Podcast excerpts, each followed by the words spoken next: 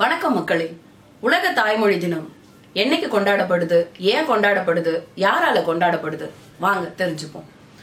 ஒவ்வொரு ஆண்டும் பிப்ரவரி இருபத்தி ஓராம் தேதி உலக தாய்மொழி தினமாக ஐநாவினுடைய கல்வி, அறிவியல், பண்பாடு பாதுகாக்கின்ற அமைப்பான யுனெஸ்கோ அறிவிச்சது. அப்படி அறிவிப்பதற்கான அவசியம் என்ன வந்தது அப்படின்றத பார்ப்போம். உலகத்துல எல்லா நாடுகளுமே அவங்களுடைய தாய்மொழியை பாதுகாக்க முடிவு பண்ணாங்க. இந்தியா கூட பாத்தீங்கன்னா இருபத்தி ரெண்டு மொழிகளை அதிகாரப்பூர்வமான ஆட்சி மொழிகளாக அறிவித்தது. அதே போலதான் பக்கத்து நாடான பாகிஸ்தானும் அவர்களுடைய மேற்கு பாகிஸ்தானில் பேசக்கூடிய உருது மொழியை ஆட்சி மொழியாக அறிவிச்சது. ஆனா கிழக்கு பாகிஸ்தான் இப்பத்தி வங்கதேசம், அங்க அதிகமாக வங்க மொழி பேசுகின்ற மக்கள் தான் இருந்தாங்க. அதனால அவங்க அந்த மொழியை ஆட்சி மொழியாக ஏற்க ஒப்புக்கல. அதனால தொடர்ச்சியான எதிர்ப்பு வந்து நடந்துட்டே இருந்தது. இப்படிதான் ஆயிரத்தி தொள்ளாயிரத்தி ஐம்பத்தி ரெண்டுல மாணவர்களுடைய அமைப்பு இதுக்காக ஒரு மிகப்பெரிய ஒரு கிளர்ச்சியை பண்ணாங்க. அந்த கிளர்ச்சியை ஒடுக்குவதற்காக பாகிஸ்தான் அரசாங்கம் துப்பாக்கி சூடு நடந்துச்சு.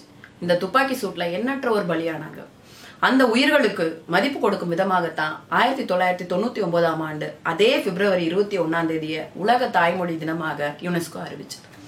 இதனுடைய முக்கியமான நோக்கம் என்ன பார்த்தீங்கன்னா, உலகத்துல எந்த மொழியுமே உயர்ந்தது தாழ்ந்ததுன்னு கிடையாது.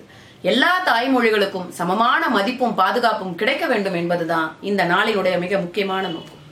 நம்ம எந்த மொழியை வேணா தாய்மொழியாக கொண்டவர்களாக இருக்கலாம். அந்த தாய்மொழி என்பது நம்முடைய உடலினுடைய தோல் போல, தலையிலிருந்து கால் வரைக்கும் எந்த உணர்ச்சி வந்து நம்ம எல்லாருக்குமே இருக்கும். பல மொழிகளை நம்ம கற்கலாம். அதெல்லாம் நம்ம விதவிதமா போட்டுக்கிற சட்டை மாதிரி எத்தனை விதமான சட்டைகளை வேணாலும் போட்டுக்கலாம். ஆனா தாய்மொழியை தவிர்த்து, தாய்மொழியை வெறுத்து பிற மொழிகளை உயர்த்துவது என்பது நம் தோலை நாமே கிழித்து கொள்வதற்கு சமம். ஆகவே உங்களுடைய தாய்மொழியை மதியுங்கள், அதில் பேசுவதில் பெருமை கொள்ளுங்கள், தாய்மொழியை காப்போம். நன்றி, வணக்கம்.